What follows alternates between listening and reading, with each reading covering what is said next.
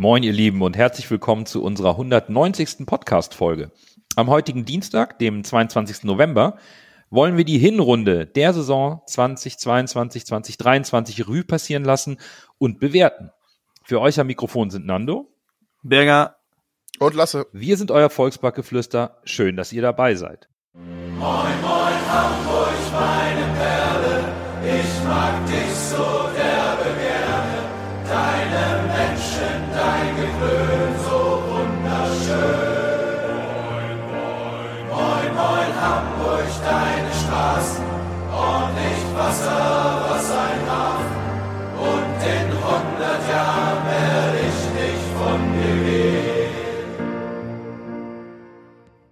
Wie ihr wisst, sind wir heute nicht allein. Unsere Runde wird durch einen Experten aufgewertet. Der Herbstmeister in unserem Kicktipp-Spiel, das ist Tjorge 0708. Herzlichen Glückwunsch an dieser Stelle. Der hat auf seine Teilnahme verzichtet. Die beiden Zweitplatzierten haben sich nicht gemeldet, aber unsere beiden Drittplatzierten hatten Lust, wollten dabei sein. Einer fiel leider krankheitsbedingt aus. Lieber Lars, gute Besserung an dieser Stelle, mein guter Partner in Wein. Aber der andere Drittplatzierte ist da und der stellt sich euch jetzt vor. Ja, moin, Carsten hier. Ich bin äh, 44 Jahre, ich komme aus Rheine, das liegt äh, bei Münster. Ich bin verheiratet, habe zwei Jungs, die sind vier und acht, ähm, interessieren sich auch so langsam ein bisschen für Fußball und natürlich für den HSV. Ähm, ich habe selber so circa mit acht, neun Jahren angefangen, Fußball zu spielen, habe dann 25 Jahre lang gespielt und habe mich so in den ja, erfolgreichen 80ern ungefähr angefangen mit dem HSV zu beschäftigen, bin dann auch Fan geworden, habe mir auch einige Spiele im Stadion angeguckt und diese Saison habe ich es dann auch zum ersten Mal geschafft mit meinem großen äh, Sohn Matteo. Ähm, der ist jetzt, wie gesagt, acht Jahre äh, zum ersten Mal ins Stadion zu fahren. Ähm, wir hatten uns das erste Spiel gegen Hansa Rostock ausgesucht. Das war natürlich eine ganz schlechte Wahl. Und äh, oh dementsprechend hat er dann gleich das, äh, die erste Niederlage gesehen äh, vom HSV live. Und ähm, ja, ich hoffe mal, dass er vielleicht auch mit dem zweiten dann, äh, der ist jetzt wie gesagt vier, der heißt Fabio, dass wir dann doch nochmal zu irgendeinem Sieg ins Stadion fahren können, dann vielleicht alle zusammen. Ach, ich ja. freue mich, dass jemand in meiner Altersklasse jetzt mal hier beim Podcast dabei ist. Ich bin nicht mehr der Älteste in dieser Runde. Das ist großartig. Das heißt, wir haben eine ähnliche HSV-Historie, was die Zeit angeht und nicht wie unsere beiden Jungspunde hier, Lasse und Bürger, die da ein bisschen kürzer dabei sind. Aber wie kommt man aus Reine zum HSV? Ja, äh, ist mir selber gar nicht so bewusst, muss ich sagen. Also ich denke mal, dass das einfach äh, wahrscheinlich übers Fernsehen kam, äh, in den 80ern irgendwie vielleicht mit meinem Vater äh, Bundesliga geguckt und dann, äh, ja, ob der ja doch recht guten Erfolge und der guten Spiele des HSV äh, wahrscheinlich dann einfach für den Verein entschieden, weil mein Vater ist Gladbach-Fan, der hat es mir nicht in die Wiege gelegt, aber äh, ja, das ist, denke ich mal, so der Anfang gewesen und dann, äh, ja, nur übers Fernsehen verfolgt zu Anfang und später dann natürlich äh, äh, den Vater angebettelt, dass man auch mal statt zu Gladbach mal zum HSV fährt. Ne? Ja, absolut sinnvoll. Und deine zweite Expertise neben dem HSV ist also richtige Ergebnisse tippen, so gut es geht. Ich versuche es. Es ist jetzt, glaube ich, das dritte Mal, dass ich am Tippspiel teilnehme. Ähm, ich glaube, ich hab, war schon mal einmal ziemlich weit oben. Da hattet ihr mich auch schon angeschrieben, ob ich am Podcast äh, teilnehmen will. Da hat dann aber, glaube ich, der erste oder der zweite gesagt, alles klar, ich mach's. Ah. Da bin ich, glaube ich, auch Dritter oder Vierter geworden. Ich meine, das war vor zwei Jahren oder vor drei Jahren. Und ähm, ja, diesmal hat's dann geklappt, obwohl ich wieder nicht Erster geworden bin. Aber gut, man muss auch aber mal Glück gut. haben, dass alle anderen absagen. Genau, jetzt, jetzt bist du da und dann starten wir auch rein in unsere Hinrundenanalyse und ähm, so eine Nachbetrachtung lehnt sich ja immer an die vorausgegangene persönliche Erwartungshaltung an. Lasse Bürger und ich haben das vor Saisonbeginn hier mal dargelegt. In der wöchentlichen Einschätzung bei den Folgen, da fußt natürlich unsere Bewertung der Spiele und die Analyse auch immer so drauf. Lass uns mal mit deiner Erwartungshaltung beginnen, Carsten. Wie bist du in diese Saison gegangen? Also grundsätzlich muss ich sagen, dass ich seit dem Abstieg eigentlich immer mit der Erwartungshaltung drangegangen bin, dass da der Aufstieg stehen muss.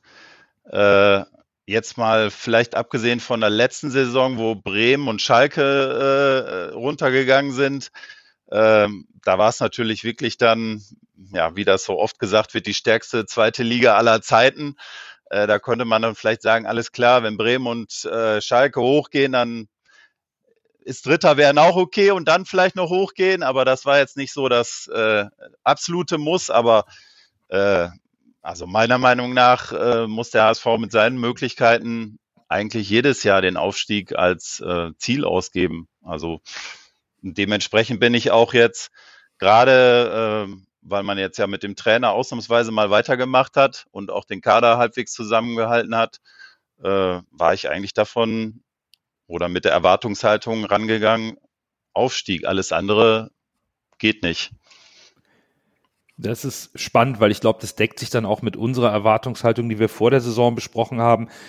Bei mir persönlich muss ich auch gestehen, ist es ähnlich wie bei dir. Man, es ist immer gekoppelt zum einen an dem, was der HSV als Saisonziel ausgibt, sowie natürlich den Umständen rund um die Liga und der eigenen Mannschaft, wie du es auch richtig sagst. Ähm, wenn kein finanziell solventer oder großer Konkurrent mit in der zweiten Liga ist, dann muss man den Anspruch haben, irgendwie den Aufstieg zu schaffen.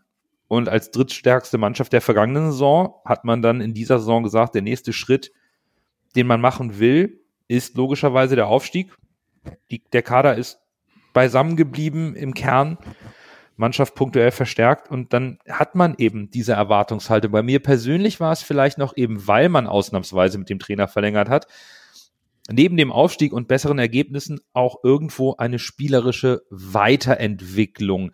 Legst du da auch drauf Wert oder hast du da drauf Wert gelegt, am Anfang der Saison einen verbesserten, angepassten Walterball zu sehen oder äh, bist du rein auf das Ziel und auf die Ergebnisse gegangen? Also ich glaube, wir beschäftigen uns ja später noch mit Tim Walter so ein bisschen ja, im genau. Detail und seiner Rolle. Da würde ich jetzt wahrscheinlich schon so ein bisschen vorgreifen, aber äh, grundsätzlich finde ich, wenn man mit dem Trainer weitermacht, dann ist das ja so ein Zusammenspiel aus Zusammenhalten des Kaders und mit dem Trainer weitermachen, die entwickeln sich ja aneinander auch irgendwo weiter. Also er entwickelt die Mannschaft und entwickelt sich auch vielleicht selber weiter, dadurch, dass er mit der Mannschaft länger arbeiten kann. Und dementsprechend äh, war ich jetzt eigentlich davon ausgegangen, dass die Mannschaft an sich sich sowieso weiterentwickelt, weil sie eben länger zusammenarbeiten. Aber grundsätzlich äh, ich will nicht sagen, ist mir das eigentlich scheißegal, wie die Mannschaft spielt. Entschuldigung wegen der Wortwahl. Passt. solange, solange dann am Ende die Punkte da sind. Ne? Also ich, ich sehe das ein bisschen so, wir können auch von mir aus zehn Spiele am Stück Grotten schlecht spielen und 1-0 gewinnen. Und wenn am Ende der Aufstieg da steht, dann ist das für mich in Ordnung. Also ich brauche jetzt keinen super schönen HSV-Ball mit Hackespitze 1, 2, 3. Äh, dafür haben wir auch gar nicht die passenden Spieler in, in Teilen meiner Meinung nach. Aber äh, wenn am Ende der Aufstieg steht, äh, dann ist das für mich alles in Ordnung. Okay, Carsten ist klar, ergebnisorientiert, am Ende muss Platz 1 oder 2 stehen, direkter Aufstieg dann auch an der Stelle klar und nicht irgendwie noch über Relegation. Ne? Also du hast auch klar gesagt, wenn die Konkurrenz nicht da ist, dann ist 1 oder 2 auch das Muss. So habe ich dich zumindest verstanden. Äh, Bürger Lasse, wir haben in der Vorbereitung auf die Saison schon eher gesagt, auch die spielerische Entwicklung sollte im Vordergrund stehen. Ne? Bürger, wie ist das so als Trainer im zweiten Jahr? Was würdest du sagen, wie, wie groß ist da auch der Druck, der von außen reinkommt, weil man, wenn man guten Fußball im ersten Jahr spielt, im zweiten Jahr das noch besser zu machen? Das, das war auf jeden Fall auch meine Erwartung, dass der HSV besseren Fußball zeigen wird. Ähm, zum Beispiel jetzt Ende Ende letzter Saison haben wir ja guten Fußball gesehen. Wir haben die, das meiste, die meiste Zeit letzte Saison sehr guten Fußball gesehen.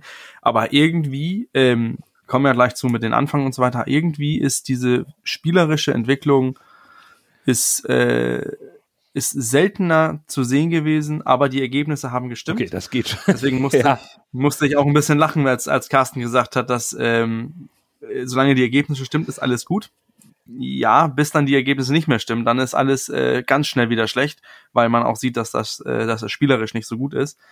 Ähm, aber für mich waren halt auch spielerisch höhere Erwartungen da. Aber es geht für mich auch darum, dass der HSV sich wieder zu was bekennt um, und für was steht, was Eindeutiges. Und das, ähm, das freut mich, dass der HSV das so langsam wieder äh, tut. Das hat er getan, indem er den Trainer behalten hat, trotz des Nichtaufstieges Lasse.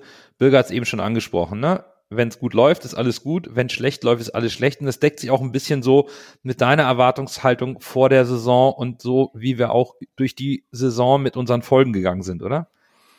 Ja, Bürger hat es ja eben eigentlich schon gesagt. Äh, ich habe schon erwartet, dass das Walter-System weiterentwickelt wird und dass man auf was aufbauen kann. Gerade Spieler wie Suhun und sowas, die haben ja durchblicken lassen, äh, dass sie wirklich Talent haben und auch andere Spieler im Kader. Dass wir David zum Beispiel auch, dass wir da Talente haben, die, die, die auf jeden Fall für den nächsten Schritt bereit sind. Und äh, wenn du vernünftig Fußball spielst, kommt es ja auch dem einhergehend, kommen ja die Ergebnisse. Ja. Es ist ja nicht so, dass du plötzlich besser spielst und die Ergebnisse werden drastisch schlechter, meistens, äh, sondern meistens kommt ja mit gutem Fußball auch äh, meistens auch gute Ergebnisse. Von daher, äh, ja. Gut, dann denke ich, haben wir die Erwartungen mal nochmal zusammengefasst und auch Carstens Erwartungen mal hier reingeworfen in die Runde. Dann gehen wir rein in diese Hinrunde und schauen mal auf die sportlichen Leistungen. Wir haben das so ein bisschen aufgeteilt in so drei Phasen der Hinrunde, um nicht über alle 17 Spiele auf einmal zu sprechen oder 19 mit zwei Pokalspielen. Wir fangen mit den ersten sechs Pflichtspielen an. Da gab es vier Siege, eins davon eben im Pokal und zwei Niederlagen. Ergebnisse soweit in Ordnung.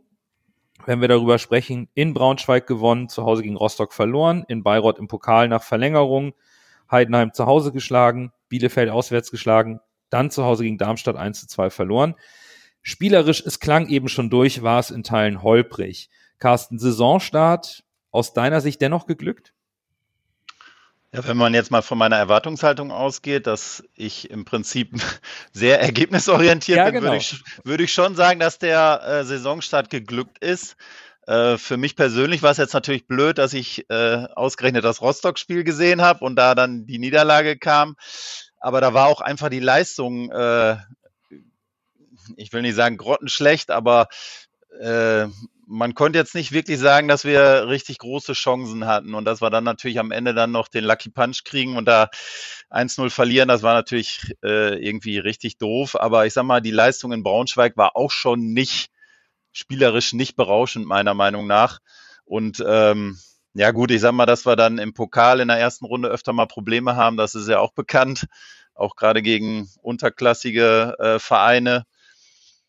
Ja, und die letzte Niederlage da in, gegen Darmstadt, das, die sind halt einfach gut auch, ne? Also muss man auch mal sagen, die spielen einen ganz guten Fußball in Darmstadt diese Saison und auch, ich meine, letzte Saison waren sie ja auch schon ziemlich gut. Also dementsprechend äh, kann man auch die Niederlage, denke ich mal, durchaus äh, so hinnehmen und ansonsten passte das ja von den Ergebnissen. Also ich würde sagen, der Saisonstart war durchaus erfolgreich also dem würde ich erstmal zustimmen. Wenn man drei Siege aus vier Spielen in der Liga holt, hat man einen Schnitt von zwei Punkten und besteht die erste Runde im DFB-Pokal. Da ist man im Soll. Aber Lasse, wir waren ja auch zusammen in Braunschweig. Das war wirklich nicht überzeugend. Da hat man sich ein bisschen Sorge gemacht. Und das Rostock-Spiel im Anschluss, das ist natürlich auch dieser besondere Moment mit dem Verlust von Uwe Seeler, dem Abschied nehmen an dem Tag einer sehr schwierigen Stimmung im Stadion. Aber in Summe, in so eine Saison reinzukommen, da zählen doch auch erstmal nur Ergebnisse, oder? Ja, die Vorbereitung beim HSV lief ja sehr gut tatsächlich, auch mit den Vorbereitungsspielen, da hat man ja schon einiges erwartet. Ja, Vorbereitungsspiele sind keine Testspiele, äh, sind keine Pflichtspiele, das sieht man immer wieder. Aber gerade in Braunschweig, oh, das war schon wirklich schlecht. Also man muss, man muss sagen, wie es ist, es war schlecht. Es war wirklich sehr schlecht. Und dann hast du halt durch Amici ein, den Joker eingewechselt, der dann diese Flanke bringt und dann wirkst du das Ding noch irgendwie äh, da 2-0 also wie du das Ding 2-0 gewonnen hast, ist eigentlich ein Mysterium in meinen Augen. Äh, das hätte Braunschweig eigentlich deutlich gewinnen müssen. Und dann hast du halt dieses Spiel gegen Rostock, was, wie du gesagt hast, kein normales Spiel ist, sondern da ist halt dieser, schwebt denn dieses Damoklesschwert des äh, Seeler-Abschieds äh, über dem HSV. Das macht die Schulter natürlich auch nochmal schwerer und packt ein paar Steine drauf. Leider. Also, mhm. ja, das Erlebnis war natürlich toll mit dem Abschied von, Seeler, also dementsprechend toll, wie, wie, wie so ein Abschied sein kann, sag ich mal. Das war würdig. Äh, und dann kommt halt das Pokalspiel und wir wissen, dass der HSV sich im Pokal immer schwer tut. Äh, da habe ich eigentlich auch nichts anderes erwartet, weil äh, das werden wir auch, glaube ich, nicht mehr ablegen, dass wir uns gegen kleine Gegner im Pokal immer schwer tun, weil die natürlich auch zu 100 20 Prozent motiviert sind. Ja, also das aus dieser aus dieser ganzen Gruppe von Spielen das einzige Spiel, was mich wirklich überzeugt hat, spielerisch, war das Spiel gegen Bielefeld. Das war gut, aber man muss natürlich auch sehen, wo Bielefeld zu dem Zeitpunkt der Saison stand. Die waren wirklich äh, wirklich von allen guten Geistern verlassen, äh, formtechnisch zu dem Zeitpunkt. Und das war rein spielerisch, das für mich das einzig wirklich gute Spiel aus dieser Reihe. Heidenheim war auch okay, das Spiel gegen Heidenheim. Aber gerade das Spiel gegen Rostock und das Spiel gegen Braunschweig waren, waren schwierig. Stimmst du dazu, Bürger? Also für mich war das ja so, dass das ergebnistechnisch war es ja ähm, okay, hast du ja auch eben angesprochen, Nando. Und dann ist mir auch dieses mit ähm, das Tor von, von Rostock, äh, wir waren nicht gut, offensiv nicht gut, aber defensiv haben wir auch nicht viel zugelassen. Dann passiert ähm, das, was nicht passieren darf, Umstell Umschaltspiel zuletzt. David geht da nicht konsequent genug zum Ball und äh, dann klingelt das plötzlich 1-0 verloren. Hm. Dann haben wir 1-0 gegen Heidenheim gewonnen, wiederum souverän, ähm, so auf defensiv gut gespielt, gegen Bielefeld gut gespielt, dann die zwei Freak-Tore gegen Darmstadt äh, kassiert ganz früh und dann nicht das Spiel drehen können, weil wir offensiv eigentlich nicht gut genug waren. Und dann ist, ist dieser Eindruck zurückgeblieben, unsere Defensive stand zur Saisonbeginn sehr gut, aber offensiv hat's gehabert, da war spielerisch einfach äh, nicht gut genug. So, das ist so meine Erinnerung daran. Ja, ich denke, das passt, dass das offensiv nicht ganz so dieser Rotationsfußball war, den man sich so aus der Vorsaison vorgestellt hat mit, mit vielen Aktionen und überraschenden Momenten. Defensiv hat man die Stärke der letzten Saison mitgenommen und dann kommen wir in diese zweite Phase der Hinrunde, die natürlich jetzt Carstens Herz sehr hochschlagen wird, weil da ist ergebnistechnisch natürlich die stärkste Phase des HSV mit fünf Siegen in Folge, beginnend am sechsten Spieltag in Nürnberg bis zum Last-Minute-Sieg in Hannover. Sprung an die Tabellenspitze. Unentschieden zu Hause gegen Kaiserslautern. Okay, man kann nicht alles gewinnen, aber Carsten, in der Phase war es dann auch spielerisch überzeugender als noch zum Start der Saison? Ja, würde ich schon sagen. Vor allen Dingen hat mir da dieses Spiel in Düsseldorf natürlich richtig gut gefallen. Also da fand ich uns richtig stark. Ähm, ich sag mal, die anderen Spiele, ja, ich, da geht mit Sicherheit spielerisch auch noch ein bisschen mehr und gerade das letzte Spiel da gegen Kaiserslautern, ich sag mal, da ist ein Unentschieden auch völlig okay, würde ich sagen, weil man sieht ja jetzt, wo die am Ende der Hinrunde in der Tabelle stehen und äh, ich hatte die, glaube ich, äh, im Tippspiel auch äh, sogar unter die ersten drei getippt. Also äh, ich bin mir sicher, die werden auch da oben bleiben, auch in der Rückrunde weil die reiten irgendwie so ein bisschen auf der Euphoriewelle als Aufsteiger. Das hat ja damals äh, schon mal in der ersten Liga ziemlich gut geklappt. Äh, also dementsprechend äh, gehören die eigentlich sogar für mich in die erste Liga. Ähm, und dementsprechend, also ich sag mal, gerade in der Phase war ich mit unserem Spiel und den Ergebnissen natürlich auch sehr zufrieden, ja. Ja, man muss natürlich auch sagen, ich glaube, da, da werdet ihr alle zustimmen. Das ist so ein Ergebnislauf, den man vom HSV sehen möchte, aber auch eben ein Stück weit erwartet von der stärksten Mannschaft der Liga. 16 Punkte aus diesen sechs Spielen sind überragend gut. Es war weiterhin defensiv stabil. Nach vorne wurde es wirklich gefälliger. Es passte aus meiner Sicht in der Phase neben Anspruch und Ergebnis. Das passte sehr, sehr gut zusammen. Das war etwas, was mir sehr gut gefallen hat, auch wenn es natürlich ärgerlich ist, Lasse, wenn man zu Hause vor 57.000 gegen den FCK nur 1 zu 1 spielt. Aber davor schlägt man Mannschaften wie Kiel, Düsseldorf, Hannover und Karlsruhe, die alle in der oberen Tabellenhälfte standen zu dem Zeitpunkt. Ja, die Phase war rein ergebnistechnisch natürlich, wie du es schon gesagt hast, äh, die überzeugendste Phase. Gerade die Mannschaften wie zum Beispiel Kiel, was immer unser Kryptonit war, im umkämpften Spiel geschlagen tatsächlich. Und ich habe mich ja halt damals aus dem Fenster gelegt und gesagt, wenn wir Kiel schlagen, steigen wir auf. Äh, es gibt ja immer noch ein Rückspiel, von daher mal gucken.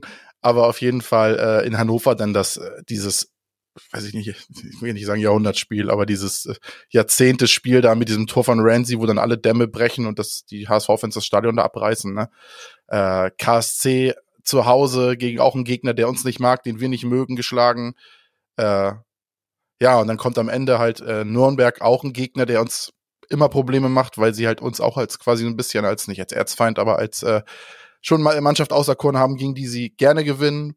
Und äh, Kaiserslautern ist halt, ja, das war, war ein bisschen ärgerlich, das Spiel, muss ich sagen. Das hat mich, äh, das Spiel hat mich äh, sehr geärgert, das 1 zu 1. Aber insgesamt aus diesen ganzen Spielen so viele Punkte zu holen, äh, da kann man natürlich auch, wie gesagt, wir haben es auch schon gesagt, man kann nicht erwarten, dass der HSV jedes Spiel gewinnt. Von daher kann ich mit so einem 1 zu 1 gegen so einen Hotshot äh, wie äh, Kaiserslautern auch gut leben. Gerade wenn man jetzt die Saison im Nachhinein betrachtet. Was sagt der Trainer Bürger dazu, wenn man so eine Phase hat? Aber das war, das war ja wieder eine Phase, die Ergebnisse haben gestimmt. Gegen Nürnberg waren wir gut. Karlsruhe war solide, war, und das ist ja dieses, wenn ich, wenn ich mir die Spiele angucke, es gab aus meiner Sicht anderthalb herausragende Spiele, wo wir sehr gut waren. Gegen Düsseldorf waren wir dominant, waren wir richtig gut und auch äh, gegen Hannover waren, die, die waren ja nur im Spiel drinne, weil Muham ausgerutscht ist. Ansonsten hatten wir das Spiel ja komplett im, im Griff, deswegen okay, dass wir das gewonnen haben. Aber gegen Kiel haben wir Kiel noch reingelassen, zuletzt, wo es noch richtig spannend geworden ist, obwohl wir da auch relativ gut performt haben. Aber ich hatte immer dieses Gefühl, der HS, da ist noch Luft nach oben beim HSV. Aber unsere Defensive, über die wir jetzt zur, zur Saison beginnen, ist da auch ein bisschen so angefangen, ein bisschen einzubrechen mit den zwei Gegentoren so spät gegen Kiel. Haben wir darum gesprochen, das waren individuelle Fehler. Dann der individuelle Fehler gegen Hannover. Ähm, ja, und dann das 1-1 gegen Lautern, was eigentlich, ähm, was wir eigentlich auch hätten gewinnen müssen. Aber die Offensive, es fehlte, es fehlt so, und das ist jetzt eigentlich auch so mein, mein gesamtes Fazit der Hinrunde, es, es gefühlt kann die Mannschaft noch mehr, muss noch mehr kommen. Gut, da, das besprechen wir gleich nochmal. Dann gehen wir nochmal in dieses letzte Drittel. Jetzt muss, wird auch Carsten sicherlich kritisch werden, denn jetzt haben wir eine kleine Ergebniskrise. Wenn man da bei Transfermarkt auf die, äh, die, die, die Spiele nach Datum sortiert, rot sind immer die Niederlagen, grün die Siege, jetzt wird's mehr rot. Zumindest in der, Ergebnisdarstellung. Vier Niederlagen und drei Siege. Eine muss man vielleicht ausklammern, wenn man im Pokal zu RB nach Leipzig fährt. Aber auch in der Liga war es schwierig. Carsten, inkonstant oder ist das schon zu wenig für den HSV gewesen? Also ich würde sagen, das kann man schon wirklich so als erste äh, größere Delle äh, der Saison irgendwie nehmen weil äh, ich sag mal, diese Nummer da äh, beim Stadtteilverein, das ist natürlich immer so ein Ding, äh, das darf man auch gerne mal gewinnen, ja. weil äh, ich habe da jetzt äh, ehrlich gesagt nicht mehr so ganz viele äh, schöne Spiele auf dem äh, im Gedächtnis, äh, dass wir uns da mal wirklich richtig gut gezeigt hätten. Ähm, das ist das irgendwie verhext. Äh, also äh, ich finde, da könnt, könnte man sich mal wirklich äh, auch mal reinhängen, weil äh, man hat immer so das Gefühl, dass die äh, Herren von der anderen Seite da äh, äh, 150 Prozent motiviert sind und das scheint irgendwie beim, beim HSV äh, oder bei den Mannschaften, die dann gerade da spielen äh, und den Herren da nicht angekommen zu sein, dass das äh, auch durchaus mal ein Spiel ist, was man gerne mal gewinnen darf. Ja gut, das mit Leipzig äh, abgehakt. Also das äh, war jetzt halt blöd, dass sie gerade in der zweiten Runde schon kommen. Aber ähm, viel schlimmer fand ich dann das Spiel gegen Magdeburg. Äh, also da, was da in der ersten Halbzeit äh, abgeliefert wurde, das, das war ja wirklich äh, grenzte schon an Arbeitsverweigerung, würde ich fast sagen. Und ähm, ja gut gegen Fürth, die hatten dann einen neuen Trainer oder einen relativ neuen Trainer, der hatte äh, auch irgendwie, glaube ich, eine ganz andere äh, Spielphilosophie äh, für die Mannschaft äh, parat, wie äh, der Trainer vorher. Und dementsprechend konnte man da eigentlich erwarten, dass das ein recht schweres Spiel wird. Aber dass es dann wirklich auch besser geht, hat man ja dann im Spiel danach gesehen, wo wir äh, ja auch durchaus äh, ein bisschen Probleme hatten äh, durch einen Ausgleich dann und äh, man sieht ja, dass die Mannschaft durchaus in der Lage ist, auch äh, irgendwie Rückschläge wegzustecken und äh, sich dann geschlossen irgendwie da rauszuziehen. Und äh, ja, ich sag mal, diese, diese mannschaftliche Geschlossenheit ist auch, glaube ich, das, was uns so in den ähm, ja, nicht so guten Phasen der Saison dann wieder retten wird, denke ich mal. Also ich mache mir da jetzt spielerisch gar nicht so große Hoffnung, dass da noch, äh, dass das jetzt noch wird, äh, dass sie so spielerisch äh, viel besser werden, aber diese, diese mannschaftliche Geschlossenheit, auch dadurch, dass das alles äh, seit der letzten Saison im Prinzip zusammengeblieben ist. Ich denke mal, das ist, ist immer so ein Kriterium, was in der zweiten Liga deutlich mehr zieht, als jetzt irgendwie, äh, dass man spielerisch haushoch überlegen ist. Ne? Das ist eine Phase, die passieren kann, aber möglichst nicht sollte. Ähm, was, was mich gestört hat, jetzt unabhängig vom Spiel, auf St. Pauli, wo man mit einer roten Karte und dann 3-0 und vielleicht kann man da über Einstellung oder optische subjektive Wahrnehmung sprechen. Was mich wirklich gestört hat, und auch als wir die Spiele noch gewonnen haben, waren sechs Spiele und zwölf Gegentore. Das war dann etwas, wo man aus meiner Sicht dann sagen muss, da hatte die Mannschaft echt dran zu knabbern. Leipzig klammer ich mal aus. Ich habe jetzt nur die Ligaspiele genommen. Sechs Stück, zwölf Tore, äh, zwölf Gegentore drei Niederlagen, drei Siege. Die Reaktion, und das hat Carsten, glaube ich, eben auch ganz gut gesagt, die war gegen Magdeburg nicht ausreichend, nachdem man auf St. Pauli verloren hat. Das Spiel in Fürth war für mich die schlechteste Saisonleistung, die aber eben mal passieren kann. Das war ein kollektiver Blackout aus meiner Sicht, wo man vielleicht auch ein bisschen Fürth vielleicht unterschätzt hat, die eben mehr Qualität haben, als sie bis dato gezeigt haben, aber mit dem neuen Trainer wirklich diese Euphoriewelle haben und auch spielerisch deutlich unangenehmer sind. Das war zwar eine Minusleistung, die man aber jeder Mannschaft mal zugestehen muss, das passiert auch mal dem FC Bayern. Ähm, daher geht's, aber in Summe war diese Phase so etwas, Bürger, da hat man sich schon Sorgen gemacht, weil man das sich in dieser zweiten Liga eigentlich nicht erlauben kann, Ergebniskrisen über einen längeren Zeitraum zu haben. Ich glaube, das, das Problem war ja halt eher, dass man äh, schon vor der roten Karte gegen St. Pauli war man nicht gut. Und dann, dann verlierst du äh, 3 zu 0 auf Pauli ohne dein, ohne dein Kapitän. Alles gut und schön. Kann passieren. Schwierig nach einer Stunde in Unterzahl. Leipzig klammer ich mal aus. Und dann erwartest du ja zu Hause gegen Magdeburg eine, eine, eine Trotzreaktion. Aber die kommt erst, nachdem man im Rückstand geraten ist. Wenn mhm. wir dann die letzten 30 Minuten sehen, äh, spielen wir das Spiel noch fünf, sechs, acht, neun, zehn Mal, gewinnen wir das Spiel auch dann äh, vielleicht äh, 4 zu 3. Aber das, im Endeffekt haben wir es nicht getan, weil die erste Stunde Fußball war fürchterlich. Man hat mhm. dann eine Reaktion gezeigt, die dann drauf folgend auch in Paderborn, hat man auch spielerisch gut ge ge gespielt. Regensburg war auch wieder eine, eine einigermaßen Leistung. Und dann kommt wiederum, wenn man denkt, so jetzt geht's bergauf, dann kommt wieder diese komplette Minusleistung gegen Fürth und wird dann mit einem Sieg gekrönt gegen Sandhausen, die, die, die Hinrunde, aber gegen Sandhausen, das war ja wieder mal, du hast es ja angesprochen mit den Gegentoren. Wir haben da uns selber zwei, zwei Tore reingeschenkt. Gegen Fürth sahen wir, sahen wir defensiv auch nicht aus. Regensburg haben wir auch erstmal halbwegs eingeladen. Gegen Paderborn äh, waren wir auch zu Anfang überhaupt nicht da, bis, bis Paderborn den, den reindonnert. Dann, dann wachen wir plötzlich auf. Gegen Magdeburg drei Tore zu kassieren, auf derselben Art und Weise das ist defensiv war das äh, die letzten äh, Schonlau hin oder her. Das war einfach äh, zur, zur letzten Hinrunde nicht gut genug. Ja, das sieht man, daran lagen diese Ergebnisse auch. Das hat man eindeutig gesehen. So wie wir in der Letz-, in der Schlussphase der letzten Saison und jetzt im Übergang zu dieser Saison gesagt haben, der HSV äh, kriegt nur Freak-Tore und die Abwehr steht so äh, robust, das ist schon fast erschreckend hat es sich halt zu dieser Phase der Saison irgendwie total ins Gegenteil umgekehrt.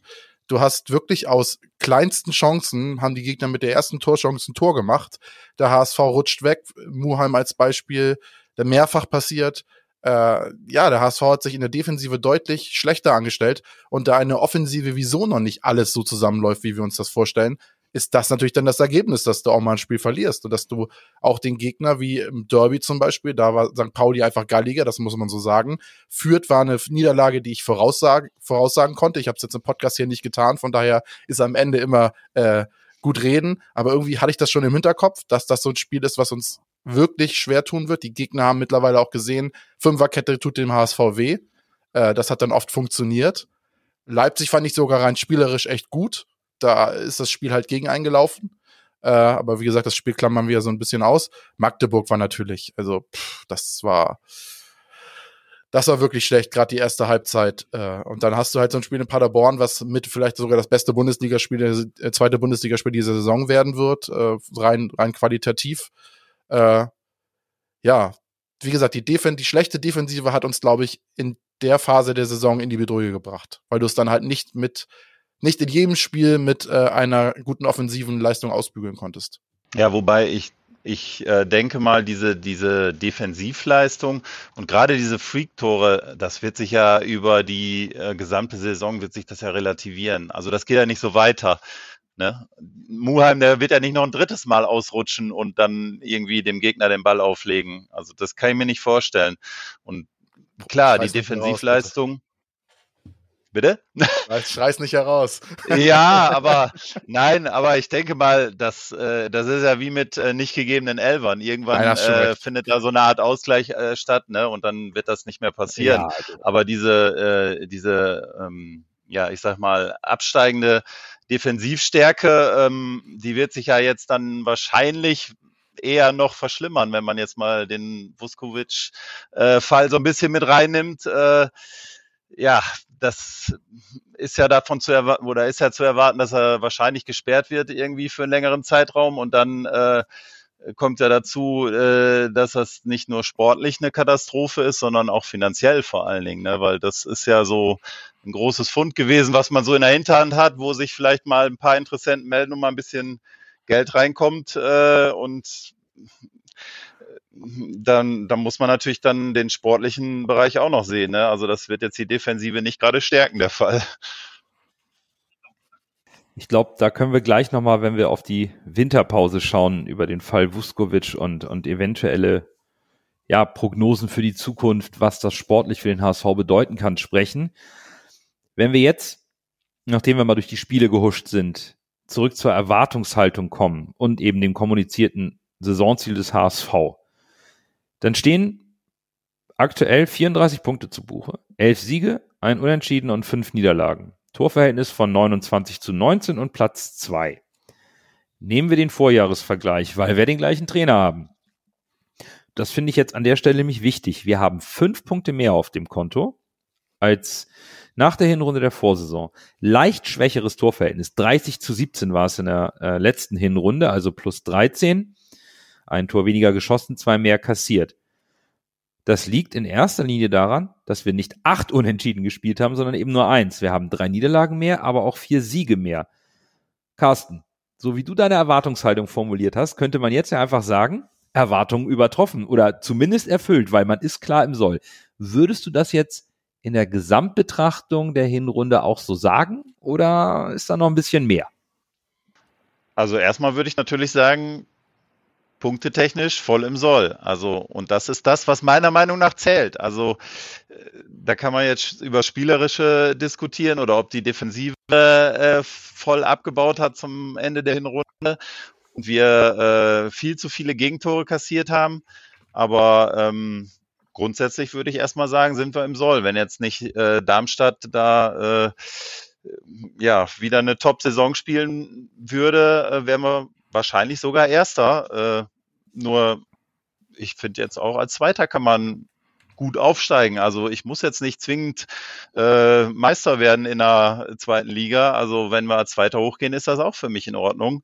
Und äh, was natürlich äh, richtig gut ist, dass wir kaum noch unentschieden spielen. Ne? Also das, äh, ich denke mal, ne, da ist selbst äh, wahrscheinlich eine Niederlage äh, mehr noch besser, als wenn man jetzt äh, fünf Unentschieden spielt. Ne? Also äh, dann verliere ich lieber einmal vernünftig und äh, habe wirklich schlecht gespielt vielleicht, als dass ich äh, dreimal unentschieden spiele und so lala gespielt habe. Ne? Also für mich ist das völlig in Ordnung so. Da sprichst du mir so aus der Seele, Carsten, Das, mit dem das, Unentschieden. das, das geht uns allen so, denke ich. Und wir haben ja in der Hinrunde, ich will hier nochmal einen neuen Punkt reinwerfen, zusätzlich zu unserer Erwartungshaltung und ein bisschen der, der Rückblende und Analyse der Hinrunde.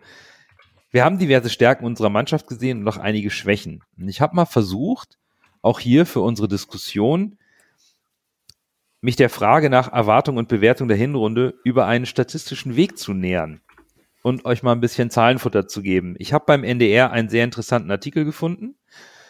Und zwar rund um die Hinrundenanalyse basierend auf den Analysen von GSN. Das ist so eine Art Modellanbieter, ähnlich wie Y-Scout, was wir nutzen.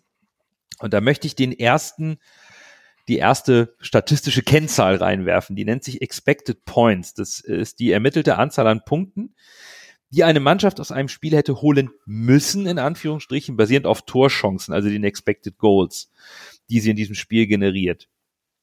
Und jedes Team bekommt dann so einen bestimmten Expected Points Wert, je nachdem, wie einseitig das Spiel über die Expected Goals gelaufen ist.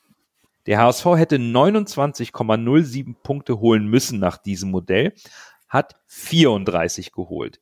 Also ein bisschen überperformt.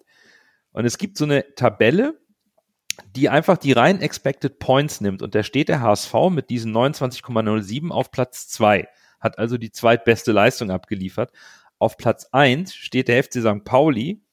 Die hätten 29,24 holen müssen, haben aber nur 17 geholt. Der HSV hat also in Summe bessere Ergebnisse erzielt, als der Spielverlauf so ein bisschen hergegeben hat. Das spricht irgendwo schon auch für individuelle Qualität in der Mannschaft. Aber würde das auch bedeuten, Bürger, dass man sich spielerisch noch steigern muss? Denn man ist zwar eins der stärksten Teams, aber man hätte doch auch mehr Expected Points, also zu erwartende Punkte erspielen sollen bei dem Saisonziel und bei der Stärke der Mannschaft. Jetzt hast du mir ja meine Überraschung hier genommen. Das hatte ich ja auch vorbereitet. Tut mir leid. Äh, anhand der, der Daten von Y-Scout. Ähm, ja, sehr gut. Dann können wir das abgleichen. Bei, bei Y-Scout in Expected Points äh, ist äh, Paderborn auf Platz 1 mit 30,2. HSV Platz 2, 29,3 und Pauli Platz 3 mit 29,2. Ähm, ah, guck es ist, es, es, es sagt natürlich, und jetzt äh, weiß ich, jetzt äh, sind Leute, die sagen, ja, kannst mit Statistiken nicht kommen. Äh, Lars sagt ja auch, oder nicht Lars, sondern Carsten, sorry, sagt ja auch, äh, Ergebnisse, egal wie man spielt. Für mich ist es halt ein Zeichen dafür, diese unterliegenden Parametern, wenn, wenn die stimmen, dann habe ich persönlich diese äh, Meinung, the score will take care of itself. Also wenn, wenn ich äh, genug Chancen kreiere, genug äh, gefährliche Situationen schaffe, dann werde ich auch ähm, im Laufe der Zeit genug Tore machen, um, dieses, um diese Spiele zu gewinnen. Was, was ich ja immer äh, so ein bisschen so angesprochen habe, ist halt, dass wir in, im Laufe der Hinrunde in vielen unter, unterliegenden Parametern nicht vorne gut gestanden haben. Und das ist, was mich so ein bisschen Sorgen gemacht hat. Es hat sich gebessert. Wir stehen jetzt Ende der Hinrunde die zweitmeisten Schüsse abgegeben, die meisten Flanken, das meiste Eins gegen Eins gesucht, die meisten Berührungen im, äh, im Elfmeterraum. Wir sind also bei einigen Statistiken sind wir ganz weit vorne dabei. Und wir haben ja auch die Punkte geholt. Also ist das für mich eigentlich, ähm, eigentlich auch okay. Und wir stehen auch mit diesen unterliegenden Parametern momentan vernünftig da. Man muss sich aber auch bestätigen im, in der Rückrunde. Und wir sind gespannt, was dann zum Beispiel in der Mannschaft, wo das zum Beispiel bei St. Pauli, die so weit hinter deren ähm, eigentlichen Erspielten stehen, ob die jetzt in der Rückrunde dahin kommen, wo die dann eigentlich spielerisch stehen müssten. Wenn man dann diese Statistiken nimmt, dann kann man die Niederlage im Derby gegen St. Pauli auch eigentlich einordnen, ne? Muss man ehrlich sagen. Wenn man dann sagt, äh, die sind, die spielen nur Grütze, das stimmt ja nicht. Und das haben wir ja auch gesagt. Und ich habe mich ja auch privat mit ein paar St. Pauli-Fans ausgetauscht und die haben mir alle gesagt, die spielen eigentlich gut, aber machen die Dinger nicht rein. Ja. Und diese Statistik beweist das ja. Die spielen eigentlich gut, machen nur die Tore nicht. Also die haben ein reines Abschlussproblem. Äh, und bei uns kommt dann halt noch dazu, was diese Statistiker stützt, dass äh, Daniel Heuer Fernandes einfach überragend gespielt hat.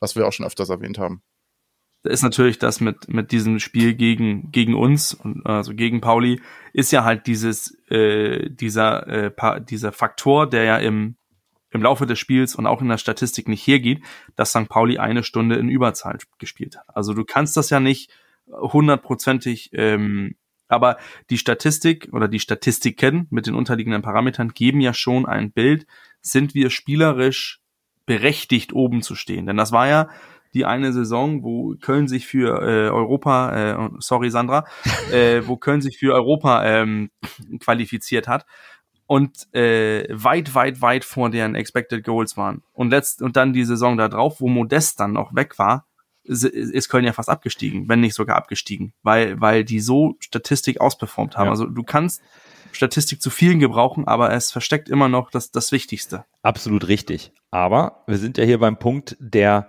Erwartungshaltung und der, der Hinrundenbewertung. Und ich habe noch einen Punkt, ich glaube, Carsten, der wird dir gefallen, denn egal wie sehr wir über die ein oder andere spielerische Schwäche diskutieren können und das auch kritisieren können, müssen wir, glaube ich, auf der anderen Seite auch loben, wie viel individuelle Qualität wir im Kader haben und wie diese abgerufen wird. Und da gibt es eine zweite Kennzahl, die nennt sich bei GSN der Performance Score. Das sind so Spielerbasisdaten und weiterführende Analysen, die in so einem übergeordneten Kontext gesetzt werden. So Tore, Pässe, Fouls, Schüsse, Abseitspositionen und alles natürlich auch ein bisschen positionsbedingt. Und dann kriegt jeder Spieler einen Performance Score. Der fängt bei Null an und wer da die meisten Punkte am Ende sammelt, der zeigt, dann zeigt das eine Einschätzung, wie gut oder schlecht der Spieler gespielt hat und eben auch wie seine Form und seine Leistung ist.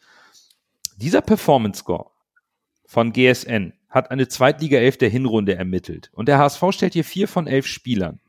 Daniel Heuer Fernandes, Ludovic Reis, Robert Glatzel. Frage an euch drei. Wer ist der vierte, Carsten? Tja, das ist mal eine gute Frage. Ich würde jetzt fast auf Kittel tippen. okay, Carsten sagt Kittel, Lasse. Meffert. Bürger? Miro Muheim. Der lag mir auch auf der Zunge. fast. Fast. Es ist Moritz Heyer. Ah, der hat in zwölf Spielen ein Tor, drei Vorlagen und hat top individuelle Werte. Wir haben aber noch mehr Spieler, die in einigen Kategorien da in diesen eben, wie gesagt, statistischen Kennzahlen, unterliegenden Parametern, die halt nicht die volle Wahrheit sind, aber schon ein Stück weit der Wahrheit. Jonas Meffert ist der Spieler, der die meisten Bälle in der gegnerischen Hälfte erobert. Ludovic Reis ist der Spieler mit den meisten und erfolgreichen Dribblings und mit den meisten progressiven Läufen. Also die Läufe, die die eigene Mannschaft bei Ballbesitz näher ans gegnerische Tor bringen. Robert Glatzel elf Tore, bester Scorer, also bester Torschütze, 42, Tor, 42 Torschüsse erarbeitet, Topwert. 59 Schüsse, davon 30 aufs Tor, Topwert. 14 Expected Goals erarbeitet, Topwert. Also der hatte mit 88 Ballkontakten im gegnerischen 16er ebenfalls den Topwert aller Stürmer.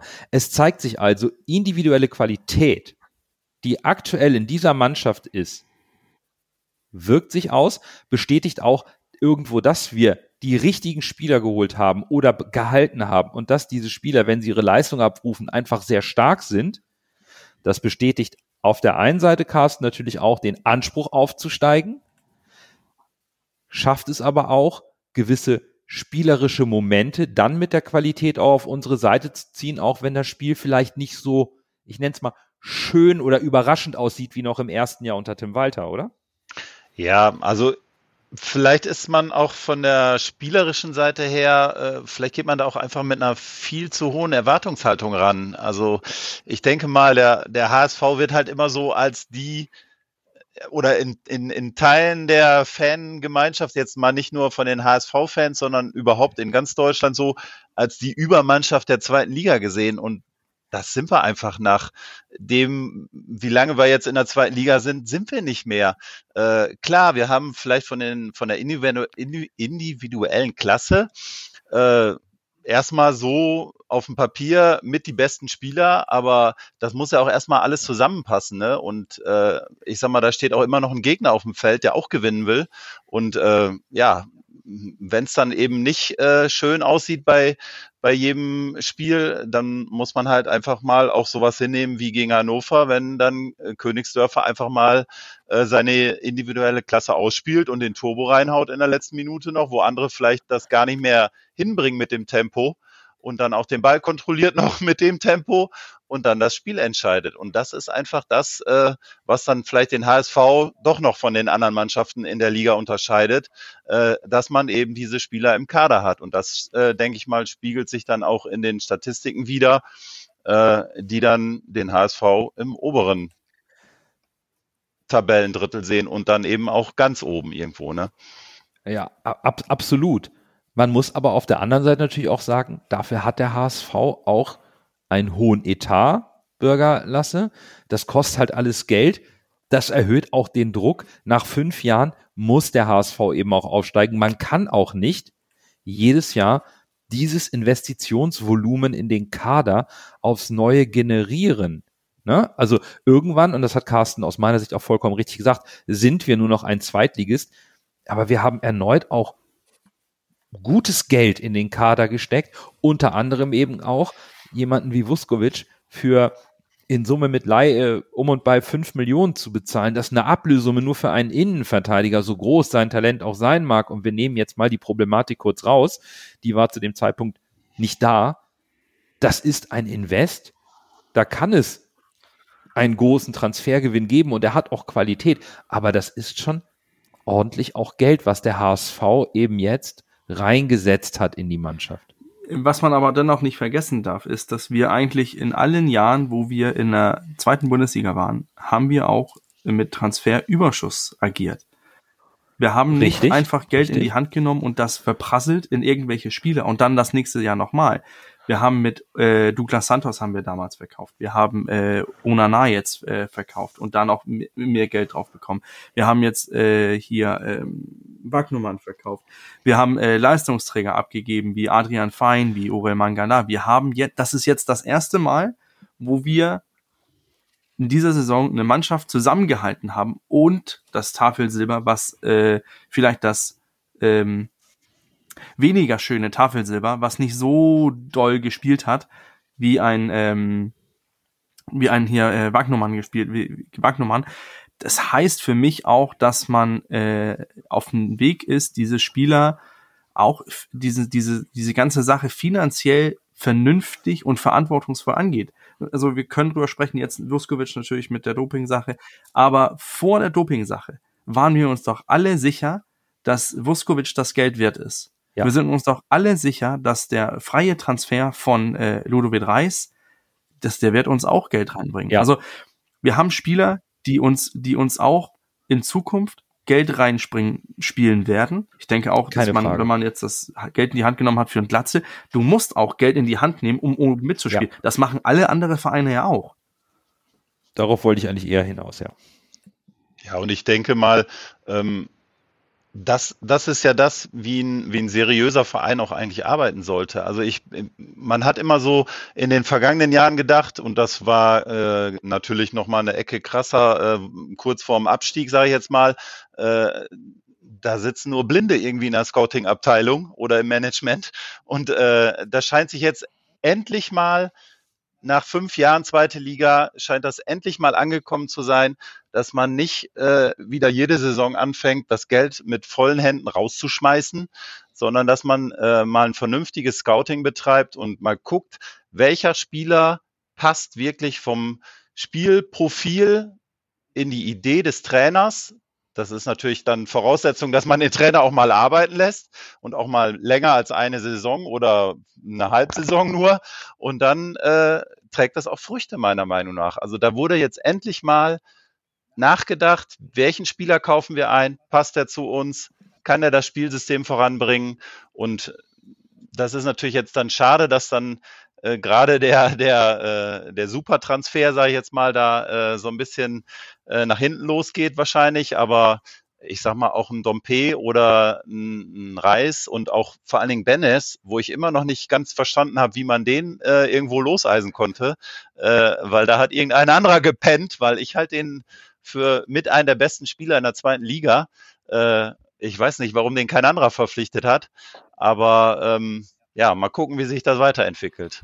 Ich bin da komplett bei euch, aber ich muss auch sagen, ich will jetzt nicht den Teufel an die Wand malen, aber da sind wir wieder bei der Erwartungshaltung, die auch Carsten hat mit dem Aufstieg und das, was äh, Nando eben gesagt hat. Der HSV ist in meinen Augen diese Saison zum Aufsteigen verdammt, weil Mhm. wenn du es diese Saison nicht schaffst, dann sind so viele Spieler weg. Ich habe mir gerade nochmal den Kader hier nebenbei aufgemacht. Ich kann das eigentlich direkt wieder zuklicken, weil ich Ja. da wirklich Bauchschmerzen kriege, weil wenn wir es diese Saison nicht schaffen, dann sind so viele Spieler weg. Der eben erwähnte Benes wird weg sein, Suhun ist eventuell weg, dann ist ein Königsdörfer ist hundertprozentig weg, Glatzel ist weg. Da sind so viele Spieler und Reis äh, äh, hat eine Klausel drin. Ich weiß nicht, ob sich dann sogar der Transfer, der, der, der, ich weiß nicht, ob er dann Transfer, äh, ablösefrei äh, wechseln darf oder die Ablöse sich, sich senkt, wenn der HSV nicht aufsteigt. Also in meinen Augen ist der HSV zum Absteigen verdammt. Wenn du nicht wirklich mit einer komplett ganz, ganz jungen Rumpftruppe der nächste Saison da dastehen möchtest in der zweiten Liga. Aufsteigen, Ja, aufsteigen, nicht absteigen, aber Äh, Entschuldigung, ist klar, auf- ist klar, was Ja, du meinst. ja. Und wir sind ja auch schon mittendrin in dieser Kader- oder Transferbewertung und das fehlt, äh, muss in jeder Betrachtung natürlich nochmal besprochen werden. Der HSV hat es geschafft, den Kern der Vorsaison zu halten. Fangen wir mal mit den Abgängen an. Vielleicht brauchen wir da auch nicht ganz so viele Worte verlieren. Ali Du war ein Faktor in der Vorsaison. Er war eine Überraschung auf der linken offensiven Seite. Es war allerdings schon zum Winter klar, dass er gehen wird. Bei Wagnumann scheiden sich ein wenig die Geister, ob des Talents und der Verletzungsanfälligkeit. Ansonsten, aus meiner Sicht, Carsten, die Abgänge, ob, ob Laie oder endgültiger Abgang, die waren nachvollziehbar und so richtig wehgetan haben die nicht, weil das nicht Spieler waren, auf die man zwingend gesetzt hat, oder? Ja, würde ich auch sagen. Also Ali Du hat mit Sicherheit ein, zwei gute Spiele gemacht, aber ich fand den echt ein bisschen überhyped direkt. Also der, ich hätte den auch, glaube ich, äh, mit Kusshand weggegeben an jeden anderen, an jeden anderen Verein, weil äh, ich finde, der bringt jetzt auch bei Frankfurt nicht die große Wende. Äh, gut, der ist noch jung, äh, vielleicht äh, kommt das noch. Äh, und Wagnumann war eh nie so mein Fall. Also ich finde, da hat der Durchbruch immer noch nicht stattgefunden, obwohl er jetzt schon äh, ein paar Jahre vorhergesagt war. Und ich glaube, ja gut, der spielt jetzt bei Stuttgart äh, durchaus Stamm, aber ähm, ich sehe den auch nicht so stark, dass man den jetzt zwingend behalten hätte müssen. Äh, was mir jetzt so ein bisschen ähm, auch im Bezug auf die abnehmende äh, Defensivstärke äh, abgeht, ist, dass man diesen, dass man Ambrosius abgegeben hat, auch wenn der jetzt vielleicht laut Walter nicht so ganz ins System passte, aber ich denke mal, der ist ja auch noch jung, also vielleicht hätte man den auch irgendwo noch äh, formen können. Ähm, und der wird uns jetzt natürlich in der jetzigen Situation vielleicht ganz gut zu Gesicht stehen. Und alle anderen Abgänge, die da sonst noch so sind als Laie oder auch fest irgendwo anders hingegangen sind, ich denke mal, da ist keiner, der uns jetzt irgendwie großartig weiterhelfen könnte. Ich denke, Bürgerlasse, da werdet ihr auch nicht widersprechen, wenn, oder? Habt ihr da? Nö, keine Nö. Einwände. Dann, dann kommen wir mal zu den Zugängen, weil da können wir ein bisschen detaillierter in die Bewertung der einzelnen Spieler gehen, denn hier war die Intention des HSV klar, punktuell verstärken, sowohl in der Spitze als auch in der Breite. Benes, Königsdörfer und Dompe spielen eine tragende Rolle. Mikel Broncis und Bilbia kann man vielleicht im Detail noch nicht so bewerten. Auch Amici, der zurückgekommen ist, ähm, hat noch nicht ganz so viel Einsatzzeit gehabt, auch wegen einer Verletzung. Carsten, würdest du sagen, der HSV hat sich auf den notwendigen Positionen mit den richtigen Spielern verstärkt? Also gerade die drei ähm, Stammspieler, so will ich sie, die Benes, Königsdörfer und Dompe schon nennen, haben die dich auch überzeugt? Ja, auf jeden Fall. Also gerade ähm, jetzt nach dem Abgang von Ali Du auch äh, und dann hat man ja, glaube ich, erst Bilbia für die Seite geholt, ne, wenn ich das noch so richtig Ja. auf dem Schirm habe.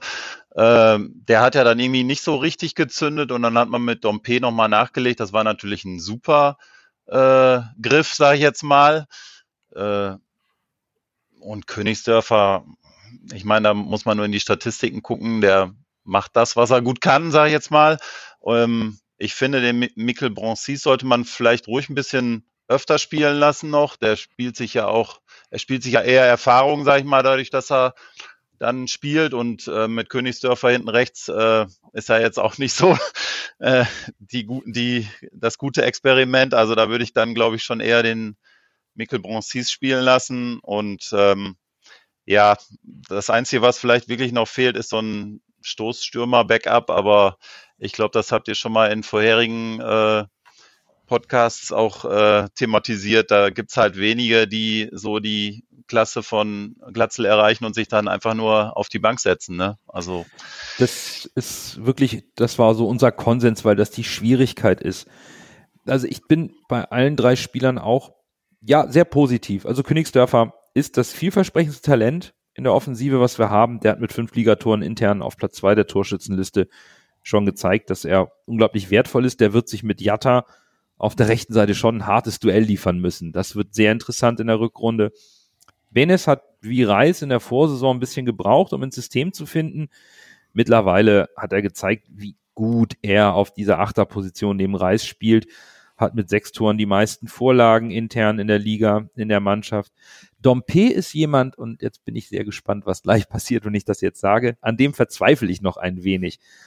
Aus meiner Sicht verschleppt er ab und zu unnötig das Tempo, weil er unbedingt seinen Gegenspieler zum Tanz auffordern möchte. Und ja, dieser Rasentango ist seine Kernkompetenz, aber manchmal fehlt mir dieses geradlinige Tempospiel in den Umschaltaktionen, wenn der Ball zu ihm kommt.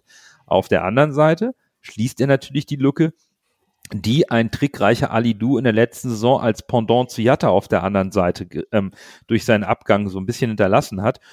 Und statistisch ein Tor, fünf Vorlagen in nur elf Spielen. Das ist natürlich ein überragender Leistungsnachweis, ja, ja Lasse. Ich wollte es gerade sagen, du hast recht. Dompe ist ausrechenbar, aber das ist mir gerade in den letzten beiden Heimspielen wieder aufgefallen. Es klappt ja auch, was er macht. Ja, da waren so gerade gegen, äh, welches war das letzte Spiel? Sandhausen. Gegen Sandhausen, waren auf seiner Seite so viele Aktionen, wo er den Gegner einfach sowas von auf dem Bierdeckel ausspielt und dann die Flanke in die Mitte bringt. Und es war so voraussehbar, was, war voraussehbar, was passiert. Selbst, ich glaube auch für den Gegenspieler, aber der Gegenspieler konnte einfach nichts machen, weil Dompe einfach in diesem Bereich viel besser ist als die Zweitliga-Verteidiger. Und das ist natürlich eine Waffe. Aber ich verstehe, warum du noch so ein bisschen äh, Probleme hast beim Warmwerden mit ihm und seiner Spielweise. Äh, was ich noch äh, sa sagen möchte, ist zwei Spieler, die gar nicht äh, von extern gekommen sind, sondern die mir irgendwie Mut für die Zukunft machen, die mir unfassbar gut gefallen haben, ist einmal Oma Magid, der hat natürlich nur sehr kurz gespielt, aber man hat selbst bei diesem kurzen Einsatz gesehen, was der für ein Talent hat und auch was man so hört. Und Tom Sanne. Und Tom Sanne ja. ist in meinen Augen dieser Spieler, den wir, wir brauchen gar keinen äh, Stoßstürmer holen. Klar, Tom Sanne ist äh, nicht so groß wie äh, Robert, äh, wie Robert Glatzel, äh, aber trotzdem hat er ja trotzdem eine Kopfballstärke. Das ist ja das Paradoxe. Und Tom Sanne ist, glaube ich, dieser perfekte Ergänzungsspieler zu äh, Glatzel, der mal reinkommt, wenn, wenn Bobby irgendwie äh, mal nicht so einen guten Tag hat oder vielleicht nicht mehr ganz so fit ist. Von daher finde ich, da ist gar nicht so ein Bedarf. Und äh, ja, ansonsten haben natürlich die Benes äh, und äh, Dompe und und äh, wer war der dritte? Äh, Königsdörfer. Königsdörfer haben natürlich gestochen. Gerade Königsdörfer hat natürlich das Talent, was man ihm nachsagt, auch schon großenteils bestätigt. Ne? Also das sind schon alles alles wirklich, wirklich talentierte, gute junge Spieler. Dann lass uns mal äh, Nandos Haare raupfen mit den mit ein paar Statistiken oh. unterlegen für, für oh, Dompe. äh, vier Assists ähm, ist eigentlich ein halber Assist pro, pro Spiel, also pro 90. Minute. Bei mir stehen ja. sogar fünf, aber okay. Dann äh, hat er äh, äh, Dompe ist für mich das beste Beispiel für das Scouting beim HSV, dass es wieder funktioniert. Dompe, ähm, ne, Dompe kommt mit das, was gefehlt hat. Ne? Dompe hat die meisten Flanken der, äh, die meisten Flanken pro 90 Minute in der zweiten Liga. Äh, 40 Prozent von denen kommen an. Boah. Er hat, ähm, er hat im Durchschnitt dreieinhalb Berührungen im, im gegnerischen Feld. Er liegt, geg er liegt äh, durchschnittlich pro Spiel für zwei Torschüsse auf. Ähm, geht das ins meiste eins gegen eins, fast elfmal im Spiel geht er ins eins gegen eins. Das ist eine klare Nummer eins, kommt über die Hälfte der Male am Verteidiger vorbei. Der hat schon seine Kompetenzen und das ist meine ich ja. Man hat, man hat geguckt, was brauchen wir, was, wieso wird es mit Bilbia nicht funktionieren und hat dann direkt Dompe geholt. Wir brauchen einer, der das kann und das zeigt uns Dompe. Und dann mag man ihn ja auch, weil man weiß, irgendwie, es passiert ja was. Er versucht es ja, aber man ja. guckt ihn ja auch gerne zu. Wäre es jedes Mal effektiv, Nando, dann spielte Jean-Luc Dompe nicht bei uns. Ja, gut, okay. Ich ähm, kann ja nur meinen subjektiven Eindruck machen und manchmal denke ich mir, ja, Jean-Luc hält den Ball und wartet, bis der Gegenspieler da ist, weil er ihn dann äh, zum Tanz bitten möchte. Aber äh, gut, äh, die Zahlen sprechen für Dompe, gar keine Frage. Es ist dieses vielleicht bin ich auch zu sehr verwöhnt von dem, was Bakariata auf der anderen Seite macht, der da einfach ähm, den Gegenspieler kurz anlächelt, dann anzieht und dann ist er weg. Und mir, mir gefällt mehr dieses dynamische Tempo, aber natürlich ist es auch schön zu sehen, wenn jemand wie Dompe mit seinen Hüftwacklern und, und Tänzchen und Mätzchen auf der Stelle einen Gegenspieler wahnsinnig macht, weil das natürlich auch wieder äh, Räume kreiert, die Abwehr verunsichert, auch wenn es mir manchmal zu langsam ist. Aber nichtsdestotrotz, die Spieler, die geholt wurden, haben gestochen. Das kann man so in der Form ganz klar sagen. Insbesondere die drei Spieler, die zu dieser Stammmannschaft gehören. Und jetzt müssen wir noch über den Trainer sprechen. Denn Tim Walter ist der erste Trainer seit langem, der in eine zweite Saison geht beim HSV. Er hat 60 Pflichtspiele gemacht für den HSV. Der letzte Trainer, der das geschafft hat, war Thorsten Fink in den Jahren 2011 bis 2013. Seine zweiten, seine Zahlen in der zweiten Liga, also Tim Walter, ohne Pokalspiele. 51 Spiele, 27 Siege, 13 Unentschieden, 11 Niederlagen, 94 Punkte, 1,84 im Schnitt, 96 zu 54 Tore. Das klingt sensationell gut. Wirklich sensationell gut. Dennoch sieht sich Tim Walter immer Kritik ausgesetzt über seine Spielweise, dem fehlenden Plan B. Er wäre zu stur. Carsten, neben der Entwicklung der einzelnen Spieler, die man klar sehen kann unter Tim Walter, hast du in dieser Hinrunde auch bei Tim Walter eine Entwicklung gesehen in der Spielweise, in seinen taktischen Mitteln oder ist er einfach nur der Sturkopf, der über die individuelle Qualität des Kaders seine Erfolge feiert? Also ich finde, dass diese Kritik am Trainer völlig überzogen ist. Also ich, ich sehe jetzt zwar nicht so aus dem Stehgreif eine große Entwicklung beim Trainer, aber ich finde, das muss auch nicht sein, weil er soll ja die Mannschaft entwickeln, äh, dass die einen attraktiven, wenn es geht, aber zumindestens äh, ergebnismäßig erfolgreichen Fußball spielt. Und äh, der Trainer kann die Punkte nicht holen. Also äh, wenn er der, der Mannschaft eine vernünftige Taktik mit auf den Weg gibt und die Spieler weiterentwickelt, äh, dann hat meiner Meinung nach der Trainer alles gemacht, äh, was der Verein von ihm erwarten kann. Weil was bringt mir das, einen Trainer zu haben, der fünf verschiedene Spielsysteme äh, etablieren kann und nachher wissen die Spieler nicht mehr, in welchem Spielsystem bewege ich mich jetzt gerade. Äh, dann ist mir lieber ein Trainer, der hat ein Spielsystem, darauf richtet er die Mannschaft aus. Wenn er das Glück hat, hat er einen Verein hinter sich stehen, der ihm dann auch die passenden Spieler dafür besorgt. Und wenn das dann so funktioniert wie diese Saison, und das ist meiner Meinung nach wirklich, äh, ich will nicht sagen zu 100 Prozent, aber sagen wir mal zu 85 Prozent nur dem geschuldet, dass man an dem Trainer festgehalten hat, weil ich glaube, auch ein Fink hätte das hingekriegt, weil der hatte ja durchaus auch ein attraktives Spielsystem und auch eins, was eine Zeit lang funktioniert hat. Und wenn man da wirklich mal ein bisschen am Ball bleibt, äh, dann sieht man da, was dabei rauskommt. Und äh, ich sag mal, lass den ruhig weitermachen. Also selbst wenn es jetzt wieder erwarten und äh, man will ja den Teufel nicht an die Wand malen, äh, auch in dieser Saison mit dem Aufstieg nicht klappt, ich würde den trotzdem weitermachen lassen. Also ich bin von dem restlos überzeugt. Und äh, wie der an der Seitenlinie abgeht, das mag vielleicht manchen auch einfach zu viel sein. Und aber der brennt, der, der will diesen Verein nach vorne bringen. Und ich glaube, die ziehen da alle an einem Strang. Also ich glaube nicht, dass es da in der Mannschaft irgendeinen gibt, der sagt, der Trainer geht mir äh, tierisch auf den Sack. Ich habe jetzt gar keinen Bock mehr unter dem zu spielen. Und äh, das muss man so einem Trainer ja auch hoch anrechnen, dass er im Prinzip alle in der Mannschaft mitnimmt. Nicht nur die ersten elf oder von mir aus die ersten 14, 15, äh, die regelmäßig zum Einsatz kommen, sondern auch Leute, die äh, dann vielleicht, so wie äh, Lasse gerade schon sagte, auch aus dem Jugendbereich hochkommen, ähm, dass auch die ihre Chance mal kriegen, wenn es denn passt. Und äh, dass da eine Entwicklung äh, zu sehen ist, dass äh, auch im eigenen Verein, sage ich mal, die Spieler durchaus die Chance haben, aus den äh, aus der zweiten Mannschaft oder aus der Jugend äh, dann irgendwann reinzustoßen in die erste Mannschaft. Ne? Was mir sehr gut gefällt, ist, dass du sagst, es reicht, wenn ein Trainer ein Grundsystem hat und auf das sich die Mannschaft verlassen kann und er denen einfach Handwerkzeug an die Hand gibt. Das ist ein Aspekt, der gerne ignoriert wird, wenn es mal nicht läuft. Aber ich finde diesen Aspekt richtig stark, weil den vergessen wir sehr oft. Ich habe zwar bei Tim Walter irgendwo auch eine Entwicklung gesehen, weil er anfängt, basierend auf diesem Grundsystem, was er der Mannschaft jetzt anderthalb Jahre eingeimpft hat, Variationen einzubauen. Während des Spiels stellt er auch mal gerne um. Je nachdem, wie es gerade passt, sehen wir auch mal eine Dreier- oder eine Fünferkette bei Tim Walter. Wir sehen auch mal den Mut, den er auch von seiner Mannschaft fordert, den lebt er auch selbst, indem er einfach sagt, ich bringe jetzt mal einen Königsdörfer auf rechts als Verteidiger, aber meine Spielanlage ist so fluide, dass der Reis da aushelfen wird und Königsdörfer eigentlich fast schon mehr nach vorne schiebt. Aber ich versuche den Gegner in eine Falle zu locken, indem ich ihm nominell anders aufstelle, als der Gegner es vielleicht erwartet. Und in Summe stimme ich dir komplett zu, hab ein Grundsystem und das hat Tim Walter, davon ist er überzeugt und ein Trainer muss davon überzeugt sein, um erfolgreich zu sein. Zumindest ist das auch meine Ansicht.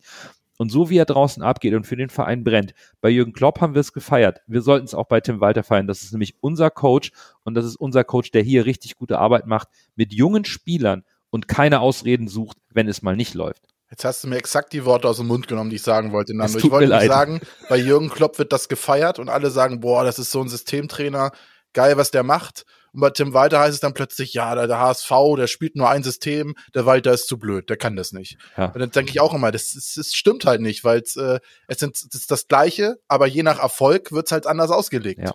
Und äh, ja, wir gewinnen nicht die Champions League in der zweiten Liga, das ist klar. Und ja, und was ich finde auch, muss ich ernsthaft sagen, ich war, wie gesagt, am Anfang skeptisch bei Walter. Und äh, vielleicht sieht man das auch, wenn man von außen betrachtet, ihn auch anders.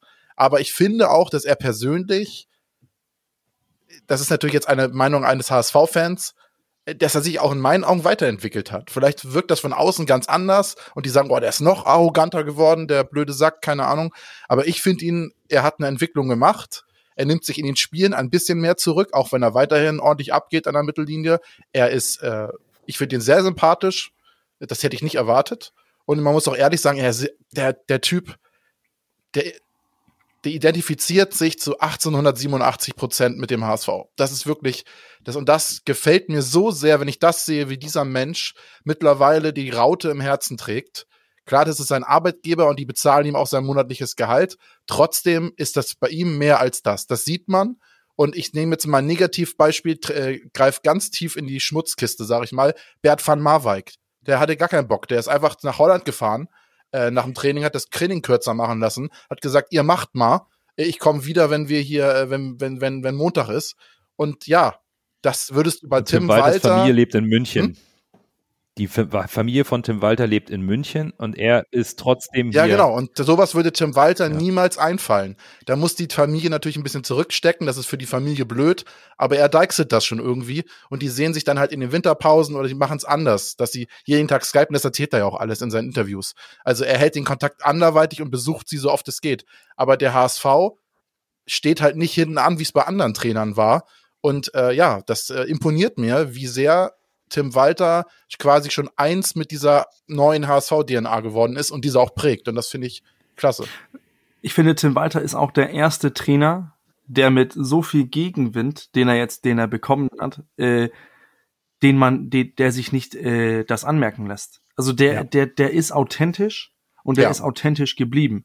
Wir haben ja damals gesprochen, als äh, Dieter Hecking angefangen ist. Oh, das ist so ein, so ein erfahrener Hund, da, der lässt sich das nicht anmerken. Aber selbst Dieter Hecking hat man das angemerkt. Dann kam Menschenfänger Daniel Thune. Daniel Thune hat sich das auch anmerken lassen zuletzt. Deswegen ist er rausgeflogen.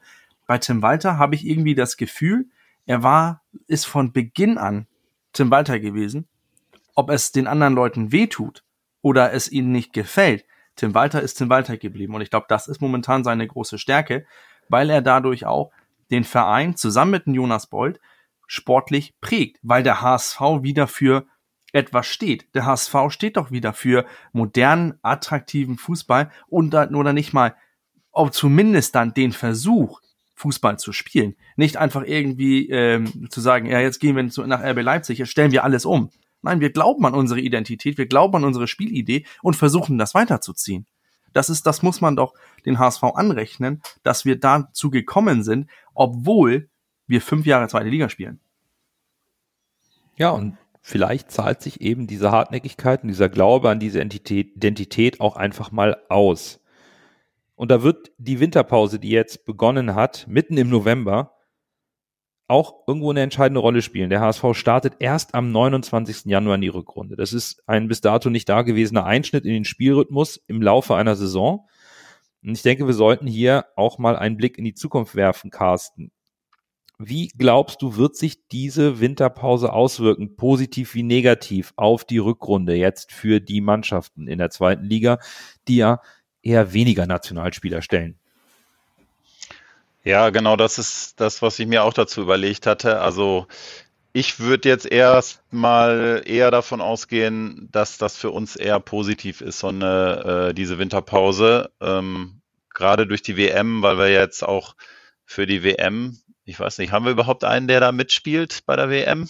Ich glaube nur Königsdörfer auf Abruf, der Rest ist nicht nominiert, meines Wissens Nee. nach. Nee, genau. Königsdorfer auf Ab, genau, Königsdorfer Ja, auf Abruf. also dem, Ansonsten hat der HSV keinen. Äh, Ja, also dementsprechend würde ich jetzt erstmal sagen, ist das jetzt von der Intensitätssteuerung oder äh, von, von der auch von der Gefahr, dass sich da bei der WM irgendeiner verletzt, ist das natürlich erstmal für uns positiv, dass wir da jetzt äh, diese Unterbrechung haben. Auch gerade, dass sich vielleicht mal äh, verletzte Spieler äh, dementsprechend fit machen können dann jetzt in der Pause. Was natürlich ein bisschen leidet, ist äh, durch diesen langen, durch diese lange Pause ist der Spiel, äh, Spielrhythmus. Ne? Also ähm, wenn wir jetzt sagen, Bayern stellt 17 Nationalspieler ab und äh, die äh, spielen da jetzt durch, dann sind die natürlich, wenn die aus der Winterpause kommen und sich nicht verletzt haben, äh, sind sie natürlich komplett im Spielrhythmus. Ob sie natürlich dann, ob das dann natürlich eine Auswirkung hat, dass sie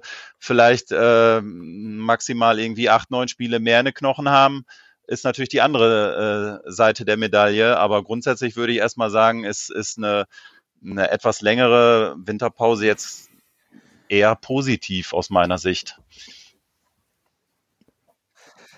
Aber wenn du den Vergleich ziehst, ist es bei den meisten Zweitligisten ja so. Von daher ist es in der zweiten Bundesliga ja paar. Ja, das stimmt. Das, das ist wohl richtig. Aber wie gesagt, ich würde jetzt eher sagen, dass es zumindestens für uns, äh, für unseren Verein jetzt und für unsere Spieler kein Nachteil ist. Ne? Ob es jetzt ein ja, Vorteil stimmt. ist für alle, äh, das ist klar. Aber einen Nachteil haben wir, denke ich mal, durch diese verlängerte Winterpause eher nicht, würde ich jetzt sagen. Wobei man jetzt einwerfen kann, Bürger, dann beginnt man die Saison eigentlich fast wie eine neue Saison, oder? Also wie gut kommst du nach so einer langen Pause, wo du die Spannung einfach auch über diesen Zeitraum nicht halten kannst? Der HSV macht jetzt eine Teambuilding-Maßnahme in den USA. Das kann man nicht als ernsthaftes Training oder irgendwas, glaube ich, benennen. Da geht es schon auch ein Stück weit um die Belohnung, um den Zusammenhalt. Tim Walter hat nach dem letzten Spiel seine Wasserflasche in den äh, Gang gefeuert und auch danach erklärt mit den Worten, es ist so viel in und um den Verein passiert und dass das mal raus musste. Also da ist sicherlich auch Druck da gewesen. Und jetzt gehst du in eine Winterpause, wo du natürlich regenerieren kannst. Carsten hat es richtig gesagt. Da kommen verletzte Spieler zurück. Jatta, Haier, Leibold. Die werden alle fit, wenn sie sich natürlich nicht jetzt in der Pause verletzen, fit in die Rückrunde gehen. Diesen Vorteil haben alle Mannschaften. Wie geht man das Ganze jetzt an, um die Spannung hochzuhalten? Da habe ich wirklich eine Frage an euch alle, denn der HSV hat Schwächen gezeigt in der Hinrunde beim Ausspielen von hohem Pressing des Gegners und massiven Abwehrketten. Der HSV hat auch Stärken gezeigt und genau an diesem Punkt setzt jetzt meine Frage an, die ich aus so ein bisschen auch aus meiner beruflichen Laufbahn kenne und an der sich immer die Geister scheiden, wenn es um diese Glaubensfrage bei Führungskräften geht. Stärken der Mitarbeiter ausbauen, anstatt Schwächen abzubauen oder an den Schwächen arbeiten. Wie geht man jetzt in diese vielleicht entscheidende Winterpause für das Saisonziel, Bürger? Also ich glaube, der HSV hat das äh, aus meiner Sicht richtig gemacht, dass man jetzt sagt, Hinrunde vorbei, Druck raus, eine gemütliche Reise in die USA, wo Marketing vor Sport steht. Ich glaube, das ist, da hast du erstmal den Druck rausgenommen. Da gibst du den Spielern auch die Möglichkeit, von diesem ganzen Umfeld weg zu sein, Mhm. sich etwas irgendwie einzuschwören und zu sagen, Leute, es sind 17 Finals, die wir jetzt haben, um dieses große Ziel zu erreichen. So würde ich das so angreifen, zu sagen, so, Leute, jetzt ist erstmal Druck raus. Wie Walter es gesagt hat, es ist so viel im Verein passiert. Wir brauchen nicht mal anzufangen, wo, wo das jetzt äh, gelandet ist. Es ist ja noch immer noch nicht Ruhe. Wir warten ja immer noch auf äh, eine Vertragsverlängerung von Bolt von Jansen, äh, Aufsichtsrat stimmt noch nicht und so weiter. Da sind noch so viele Störfeuer da. Deswegen glaube ich, der HSV hat das richtig gemacht. Die Mannschaft von dem Ganzen erstmal entfernt. Gesagt, wir sind jetzt erstmal äh, auf der anderen Seite der Welt. Hier ist erstmal Teambuilding, Marketing und, äh, und Spaß haben, die die gute Hinrunde feiern. Und ich bin mir ziemlich sicher, sobald das Training wieder losgeht, wird Walter auch daran arbeiten, dass wir sowohl unsere Stärken verbessern, denn ich glaube, da liegt er den Schwerpunkt drauf, und dann versucht er mit kleinen Einblicken diese, diese Schwächen zu, zu, ähm, zu bearbeiten. Wenn wir uns die Gegentore der ganzen Saison angehen, sind das ja primär aus meiner Sicht eher individuelle Fehler gewesen, als es irgendwie taktisch äh, ein Fehler war. Da sind, da waren Tore da mit einer besseren Kommunikation, wäre es kein Abseits gewesen. Dann haben, hat Muheim hat ja zwei Vorlagen geleistet, Königsdörfer hat eine Vorlage geleistet. Da sind schon persönliche Fehler da. Wenn du die abstellst, sieht das deutlich anders aus. Deswegen denke ich, man wird eher den, den Schwerpunkt haben, Stärken ausbauen und dann mit diesen, mit dieser mehreren Stärke dann auch die individuellen Fehler dann irgendwie abbauen. Ich will keine blühenden Landschaften versprechen, aber ich diese unsägliche WM sehe ich als riesen Chance für den HSV. Du hast jetzt die verletzten Spieler, die zurückkommen. Du hast diese lange Pause. Man heißt ja, heißt ja immer, hinten Runden liegen uns, Rückrunden nicht. Und in meinen Augen ist diese Rückrunde ja fast wie eine neue Hinrunde, weil, Ah, weil so. die Saisonpause so lang ist. Es ist ja so. Du kannst Ja. dich jetzt eventuell durch diese blöde Sache mit Vuskovic, durch die lange Pause eventuell sogar nochmal verstärken, wenn du meinst, du musst da noch jemanden holen, den dann sogar noch einigermaßen einspielen im Training. Klar, Spiel und Training sind zwei unterschiedliche äh, Pferde, die anders äh, beritten werden müssen, sage ich mal, aber trotzdem kann er sich noch einigermaßen äh, da anpassen an die restliche Mannschaft. Äh, also ich habe da wirklich große Hoffnung auf die Rückrunde und auch die Fans durch diese, durch diese WM, die dürsten natürlich nach Mhm. dem HSV jetzt schon. Ich merke das schon an mir. Ich will wieder ins Stadion. Und das dauert noch, bis das wieder geht. Und die Leute werden die Bude abreißen, auswärts und heim, wenn der HSV wieder da ist. Klar, das wird bei den anderen Mannschaften auch äh, passieren. Aber wir wissen, wie unsere Fans hinter dem Verein stehen und was das für ein Steckenpferd für den HSV ist. Und ich glaube, diese ganze, dieses ganze Gemisch an positiven Dingen, die ich da, die man daraus ziehen kann, überwiegen das Negative durch diese WM-Pause, WM-Pause deutlich. Also ich glaube, man kann nochmal richtig Schwung nehmen und dann in der Rückrunde, die für mich ist wie eine neue Hinrunde, alles geben. Und dann äh, habe ich große Hoffnung, dass es sich äh, positiv gestaltet. Carsten, wolltest du was sagen? Du hattest die Hand gehoben? Ja, also ein bisschen was hatte Lasse jetzt schon gesagt, aber ich, wenn man jetzt wirklich äh, von, von einer zweiten Hinrunde oder einer neuen Hinrunde spricht, kann man natürlich auch sagen, dann haben vielleicht auch Spieler, die jetzt so eher im zweiten Glied sind, vielleicht nochmal die Chance, äh, den Trainer davon zu überzeugen, dass sie auch mal eine Chance in der ersten Elf äh, ähm, verdient hätten. Ne? Also gerade so ein Amici, der war ja äh, zu Beginn der Hinrunde eigentlich äh, mehr oder weniger so auf dem Sprung als gesetzter äh, Spieler die Außenbahn zu beackern, ne? Und dann kommt ihm wieder die blöde Verletzung in, in die Quere, ne? Und gerade solche Spieler äh, denken sich dann vielleicht auch jetzt äh, habe ich mal die Chance über eine lange äh, Winterpause äh, mal richtig äh, wieder ja, irgendwo dem Trainer zu zeigen, äh, du pass mal auf, ich bin hier äh, auch immer noch da und äh, ich habe in der Hinrunde eigentlich äh, ganz gut angefangen. Äh, wie wäre es denn, wenn du mir jetzt zum Beginn der Rückrunde vielleicht auch nochmal eine Chance geben würdest? Ne?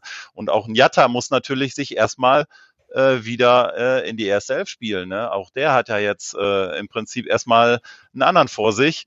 Äh, und man weiß ja, wie, wie, wie äh, wichtig Jatta eigentlich in den Spielen bisher immer für den HSV gewesen ist. Äh, also der wird sich ja auch nicht einfach sagen, äh, ja gut, dann äh, bin ich eben Einwechselspieler. Ne? Und äh, das ist natürlich in einer etwas längeren äh, Winterpause deutlich einfacher, als wenn ich jetzt nur irgendwie äh, zwei, drei Wochen äh, Zeit habe über Weihnachten. Ne? Habt da auch noch einen anderen Spieler, den man, glaube ich, auf dem Zettel haben sollte. Dieser Juhu Kilo, Ja. hört man ja aus der Peripherie des HSV, dass der wohl auch in den Sprung in die, in die erste Mannschaft äh, steht.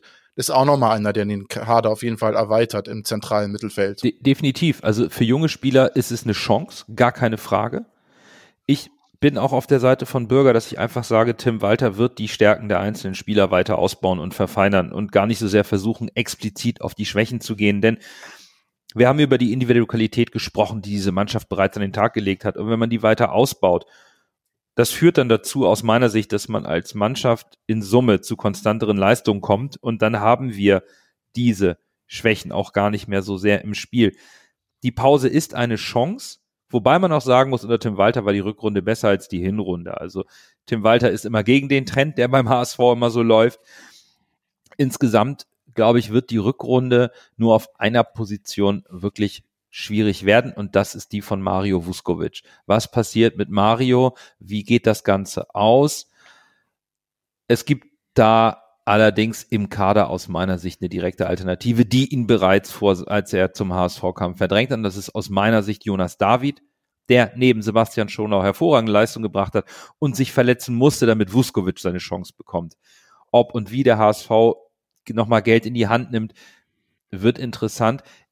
ich würde mit dem Kader, der jetzt da ist, mit oder ohne Mario, ich glaube, wir können damit in die Rückrunde gehen. Ich glaube, Tim Walter wird genug Zeit haben zu schauen, wie er was aufbauen kann.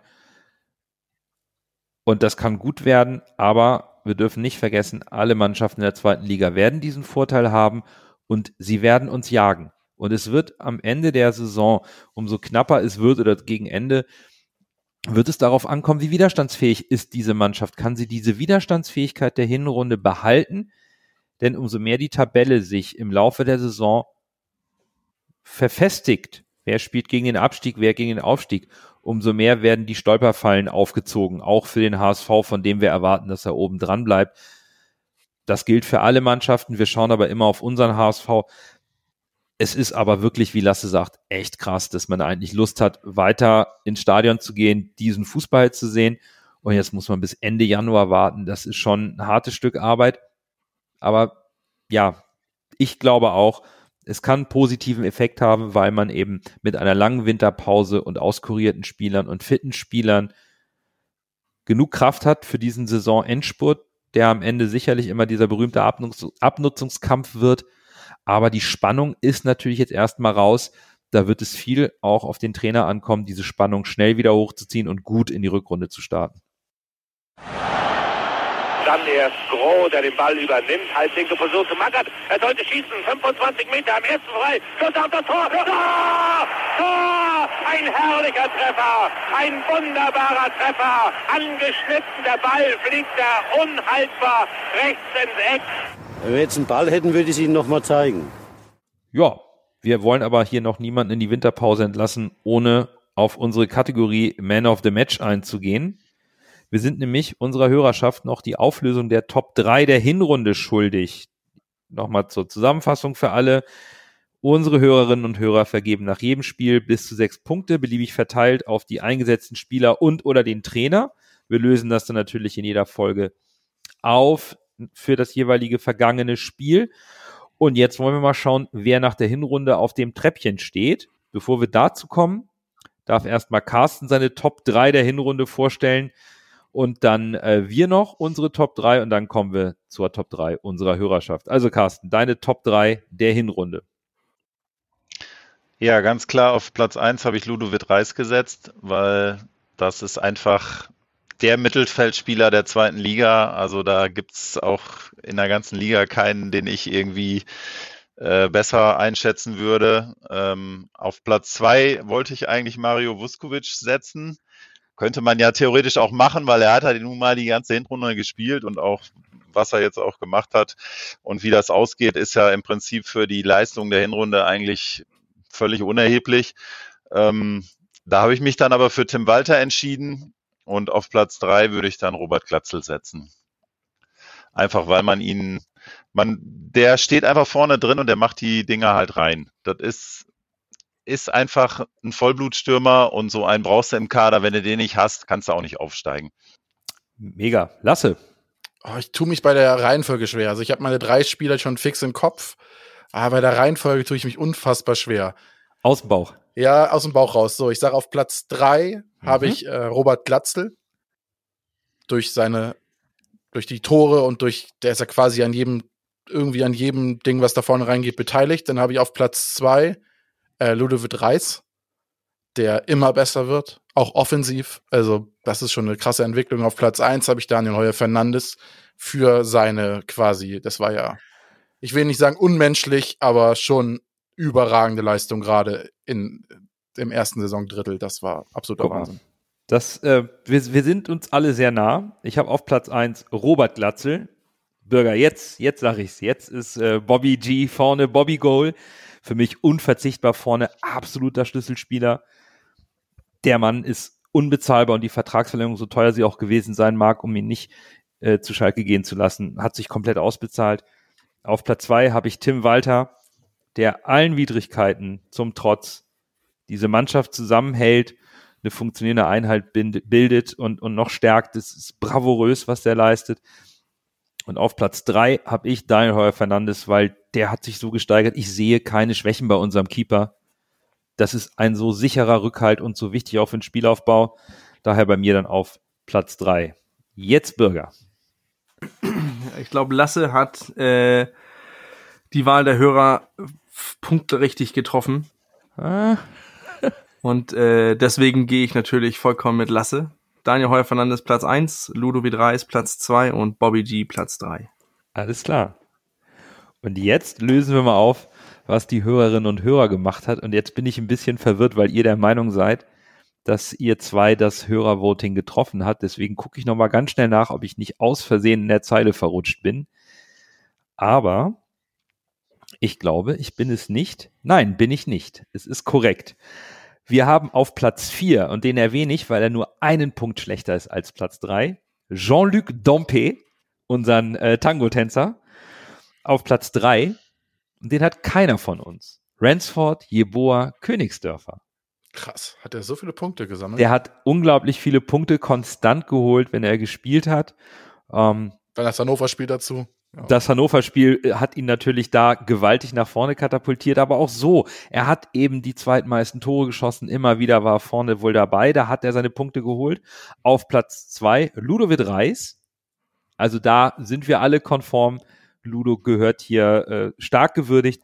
Und auf Platz eins und sicherlich auch den teils überragenden Leistungen zu Saisonbeginn ähm, wo er viel gefordert wurde, ist der Spieler der Hinrunde von unserer Hörerschaft Daniel Heuer Fernandes geworden.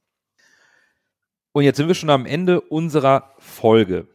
Das war ziemlich lang, sehr intensiv. Lieber Carsten, herzlichen Dank für deine Zeit und deine Expertise. Das hat uns unglaublich viel Spaß gemacht mit dir. Danke, ich habe zu danken. Mir hat es auch sehr viel Spaß gemacht.